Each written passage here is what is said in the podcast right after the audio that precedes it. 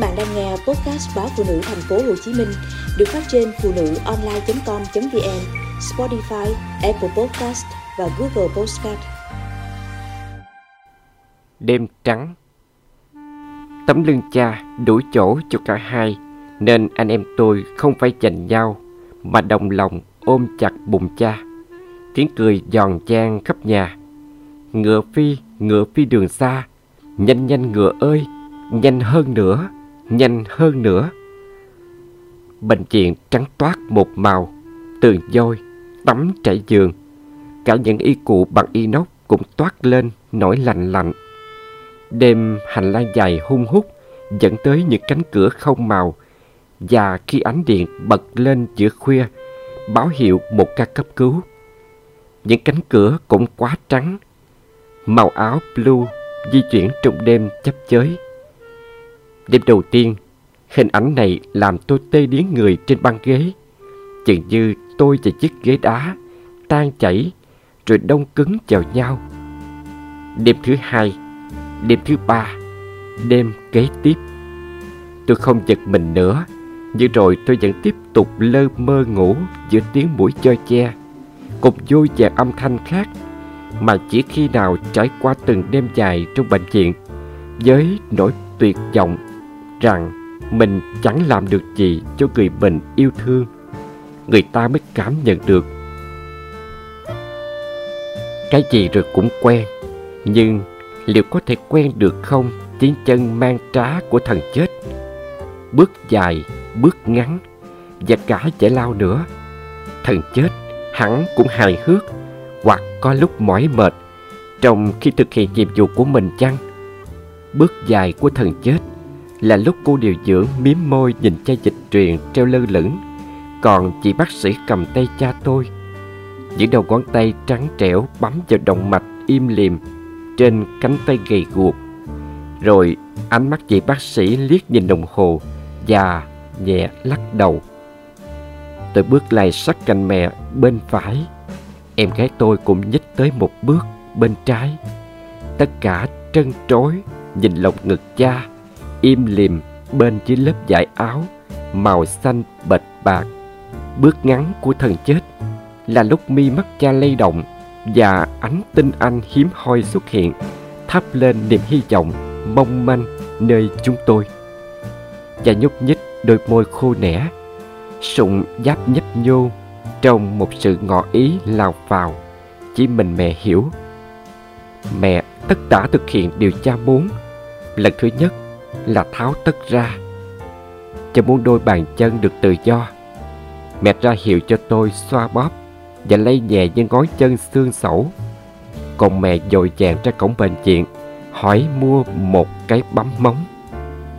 Móng chân cha dày và cứng, cái bấm mua dội không phải loại tốt, nên để lại trên đầu ngón chân cha những vết sơ. thế nhưng mẹ vui và cha hài lòng chịu để mẹ xỏ tất lại vào chân. Bác sĩ nói, ngày có nắng thì không cần mang tất và mặc áo quần bích bùng, nhưng mẹ tản lờ mẹ thì thào với tôi, để cha con không nhìn thấy mình tàn tạc quá cửa nhôm kính có thể soi gương được. Lỡ cha nhìn thấy ông như vậy thì làm sao? Mẹ có lý, dù cha chẳng còn đủ sức ngóc đầu nhìn cánh cửa, có thể soi gương được lần kế tiếp. Mong muốn của cha là món canh bí đỏ cha cốc nấu tôm khô. Từ quê chuyển chuyện lên thành phố, mẹ đâu đã rành chợ búa nơi này. Tôi tự hỏi món canh mẹ mang vào và tự tay đút từng chút một cho cha hôm đó, có đúng là bí đỏ cha cốc không? Tại sao mẹ bối rối và cứ hỏi đi hỏi lại? Anh có nhớ hồi đó bị nhức đầu uống bao nhiêu thuốc cũng chịu mà nhờ món canh này thì lành không? Cha gục gạt, còn lại một nửa mẹ bưng ra cửa mắt đỏ que. Tôi nhận ra món canh này không chỉ là một món ăn. Nước mắt mẹ lăn dài. Hồi đó nhà mình nghèo lắm đau ốm chẳng có tiền thuốc men mà cũng chẳng có thức ăn ngon bồi dưỡng. Người ta nói bí đỏ cha cốc vừa rẻ vừa chữa được bệnh nhức đầu cha con ăn món này suốt ba tháng ròng vậy mà lành. Tôi mường tượng về ba tháng dài của mùa hè bức bối và món canh đặc lệnh này. Khoảng giải lao của thần chết là khi cha đòi cắt tóc cạo râu. Phần việc này là của tôi, con trai. Người bệnh thịt da mềm nhão mà râu tóc cứng đờ. Lưỡi dao cạo lướt qua dấu vết thời gian kêu khừng khực. Âm thanh có lẽ gợi lên một kỷ niệm xa xưa, hư ảo, khiến cha mấp mấy môi. Mẹ kiên nhẫn lắng nghe và chấp nối kể lại cho anh em tôi trong hoài niệm. Có khi niềm hy vọng chợt dấy lên lúc cha nhúc nhích bàn tay, thõng thượt trên tấm chăn, rồi cánh tay cha rướng chận lên ngực, lên cổ, tới cầm rờ rẫm làn da nơi vừa được cạo sạch. Miệng cha thấp thoáng nụ cười hài lòng. Có buổi tối đang đi trên hành lang, từ xa tôi nhìn thấy chàng bác sĩ trẻ đang ngồi cạnh em gái tôi trên băng ghế. Dưới trời sao lấp lánh và nhành liễu rủ mềm, giữa không gian lạnh đến thèm được ôm chai ai đó. Tôi đứng lại, không muốn em tôi giật mình ngượng ngùng. Lâu rồi, kể từ ngày cha bệnh, không ai dám vui.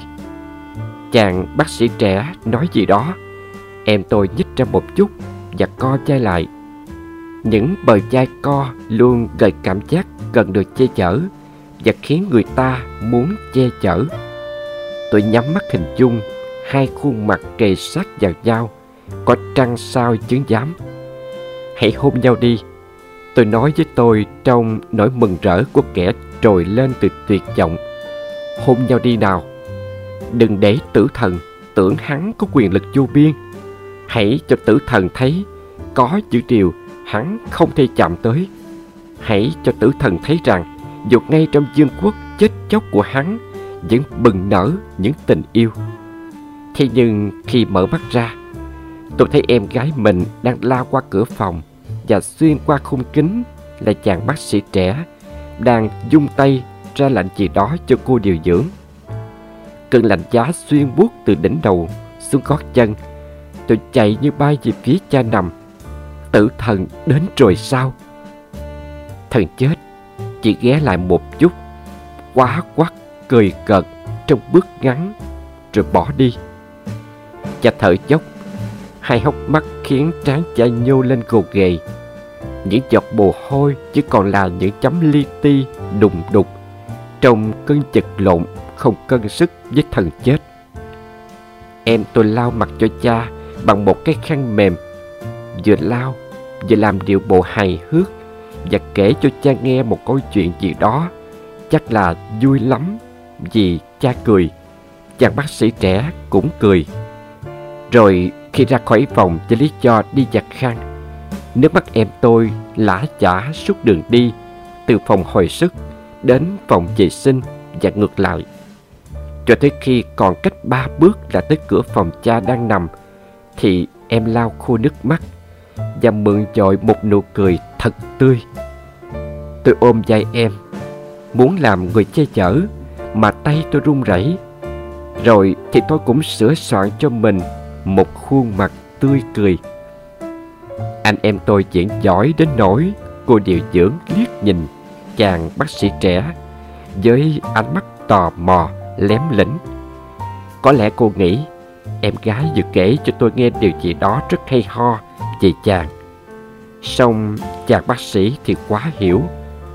Chàng nhìn em tôi với ánh mắt xót xa, thương cảm.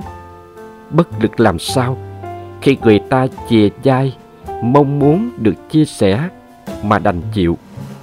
Bất lực biết bao là lọt thỏm trong từng đêm trắng, biết mình đang rơi mà chẳng có cách nào gượng lại được. Muốn thốt lời yêu thương mà sẽ làm đau đớn thêm. Tôi lặng nghe tiếng lòng em tôi khóc. Tôi lặng nghe tiếng lòng mẹ tôi khóc. Và nỗi nhớ nhà trồi lên sừng sững. Bao năm rồi tôi chưa về Bao năm rồi tôi chưa được gặp lại cha Cha sải từng bước dài quanh sân Có tôi khoái trá ngồi trên chai Em tôi lũng củng chạy theo sau rồi quà khóc vì ganh tị Cha dượm đặt tôi xuống tôi nhất định không xuống. Em tôi khóc to hơn. Thế rồi cha nâng cả hai anh em lên chai, mỗi đứa một bên. Mặc cho mẹ phản đối trong nỗi lo sợ thế nào, cũng có một đứa bị té nhào từ trên cao. Không chừng là cả hai. Anh em tôi vẫn cười nắc nẻ, nhưng ba cha con cười, mà mẹ không chịu cười thì không được. Bởi một người không cười thì niềm vui của cả nhà không thể nào trọn vẹn. Thế nên cha thụp người thấp xuống cho anh em tôi dành nhau cưỡi ngựa. Tấm lưng cha đủ chỗ cho cả hai nên anh em tôi không phải giành nhau mà đồng lòng ôm chặt bụng cha. Tiếng cười giòn chan khắp nhà. Ngựa phi, ngựa phi đường xa. Nhanh nhanh ngựa ơi, nhanh hơn nữa, nhanh hơn nữa. Có nàng công chúa đang đợi chúng ta kìa. Thế rồi, cả hai kỵ sĩ và ngựa cùng ngã lăn ra mà thở hổn hển ngay chân công chúa mẹ. Còn mẹ thì lắc đầu cười. Chơi gì mà mồ hôi ướt cả áo được kìa. Tấm lưng rộng ấy giờ đây lôi nhô xương sẩu, đến nỗi mỗi lần trở mình gian tiếng lắc rắc, như từng khúc rã rời, da đụng vào nhau. Còn đôi cánh tay mạnh mẽ ấy giờ bẹo bạo buông thõng trên tấm trải giường nhuộm mồ hôi, bay mùi oi oi. Tôi cầm tay cha, làn da đầy vết đồi mồi như những vết ố trên nền nhăn nheo. Tôi áp tay cha vào má mình, nghe thời gian chậm chậm quay. Bàn tay này ngày xưa thường âu yếm vuốt má tôi, cho đến khi tôi biết xấu hổ, rực cổ lại. Cha cười khanh khách, thôi nựng nịu con trai trước đông người nữa. Tôi vẫn cầm tay cha áp vào má mình. Đêm trắng, giường nào cũng có người nằm, và băng ghế nào cũng có người ngồi. Tiếng thở sâu, tiếng thở mệt nhọc, tiếng thở ngắt quãng, tiếng thở cam chịu, tiếng thở bất chấp. Bao nhiêu người khỏe mạnh, mệt mỏi, lẫn ốm yếu, giật giờ, nhưng cũng như là không có ai. vuốt má con đi cha, thằng nhóc trong tôi bật thổn thức, ghi chặt những ngón tay lỏng lẻo. Thằng nhóc hồi đó hay được cha dắt đi coi hát bội mỗi khi có đoàn về xóm. Thạch xanh chém chặn tên của công chúa. Lục dân tiên giữa đường thấy chuyện bất bình, chẳng tha. Lê Lai liều mình cứu chúa. Thằng nhóc thuộc lòng tuồng tích là nhờ cha. Thằng nhóc được điểm môn văn cao nhất lớp cũng là nhờ cha. Chiều chiều chiếc xe dán đầy những tấm áp phích màu mè, sặc sỡ chạy ngang xóm in trang tiếng rao đêm nay diễn tuồng kính mời bà con cô bác. Là cha liếc nhìn mẹ rồi nói với tôi thật to như để mẹ nghe. Học bài chưa con? Lo làm bài đi nghe. Bài dở không xong thì tối nay không được đi coi hát bội chứ ba đâu nghe chưa? Mẹ nhăn mặt như thể ba chỉ làm hư con cái mà rồi mẹ nấu cơm chiều sớm hơn mọi ngày. Hồi đó, nếu đi sớm còn có thể thấy được các diễn viên quá trang. Lúc quay hát, cha luôn chỉ cho tôi biết dây nào hiền, dây nào dữ, dây nào trung thành, dây nào phản bội. Người quá trang mặt đỏ kia là đang đóng vai dũng tướng, còn cái người trẻ mặt màu trắng mốc kia là gian thần nịnh bợ. Thích nhất lúc tôi thừa lệnh cha dốc tiền cắt tung lên sân khấu trong tiếng trống chầu dồn dập rền vang ngồi hàng đầu tiên đâu dễ lại ngồi sát cạnh tay trống chầu. Tay trống mạnh mẽ là lòng đam mê, mà nâng diễn viên bay cao chính là nhịp tài qua. Tôi xòe đôi tay mình ấn xuống tấm chăn bông phủ lên người cha. Tấm chăn lúng xuống như bên dưới không có gì, không có gì. Chỉ một tấm chăn mà xa ngàn trùng. Con biết làm sao đây? Những ngày cuối năm, gió trì rầm trên mái con và em, của người rút vào lòng cha, nghe chuyện qua mộc lan. Trong mùi mứt gừng mẹ trim sau bếp, tỏa hơi ấm nồng nàn. Rồi thì quấn khăn quanh người và quẳng tù tì, Dành nhau diễn cho người con gái can trường giả trai, Lên đường tòng chinh. Không đứa nào chịu làm giặc. Cha tuyệt gật gù khen, Không chịu làm giặc là đúng. Rồi hai đứa chành nhau rót trà cho cha Để được sưởi bằng tay mình quanh ly trà nóng hổi.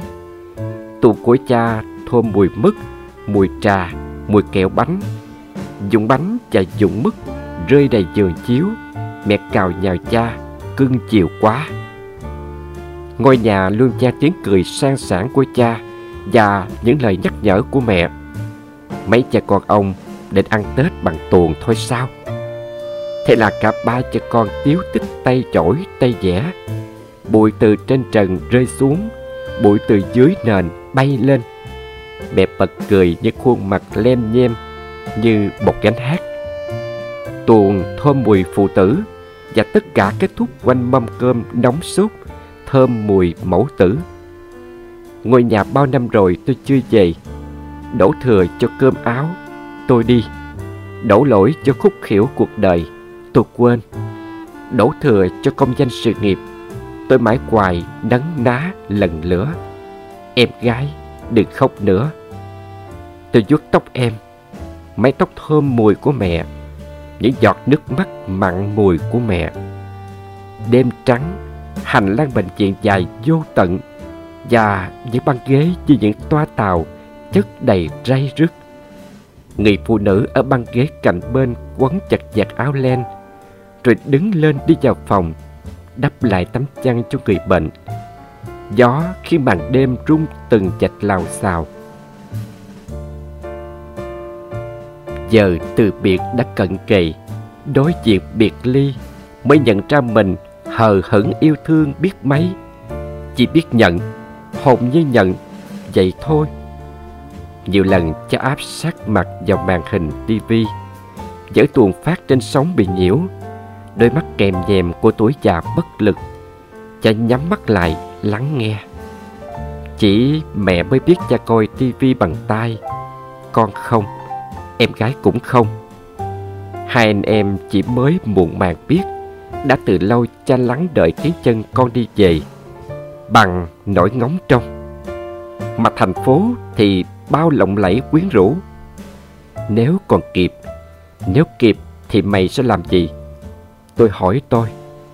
Tôi hỏi khung cửa sổ khép lại ngăn gió lùa, Khiến những người nằm trong kia như đã thuộc về thế giới khác. Tôi hỏi những băng ghế dài, theo những lối đi dọc ngang, không có tận cùng. Tôi hỏi nhành liễu mềm, như một lời an ủi, Không tiếng vọng Không có trả lời cho câu hỏi yêu thương muộn màng. Nhưng tôi vẫn muốn hỏi. Tôi hỏi đêm Đêm trùng mình lên màu trắng bạc bạc. Tôi hỏi cha, Tấm chăn bông dày gói lời cha im lặng, Nhưng những ngón tay cha ngọ ngoại Thò ra khỏi chăn, Rờ trẫm những ngón tay tôi. Trong màn nước mắt, Tôi dần thấy thấp thoáng nụ cười hiền của cha. Cha cười mà sau mắt cha cũng lấp loáng nước. Tôi biết mình đã được tha thứ. Ca trực nào chàng bác sĩ trẻ cũng nấn ná ở lại. Rồi thì chàng không đợi đến ca trực. Kỳ diệu sau Trước phút cuối cuộc đời, Cha vẫn làm nên một niềm vui.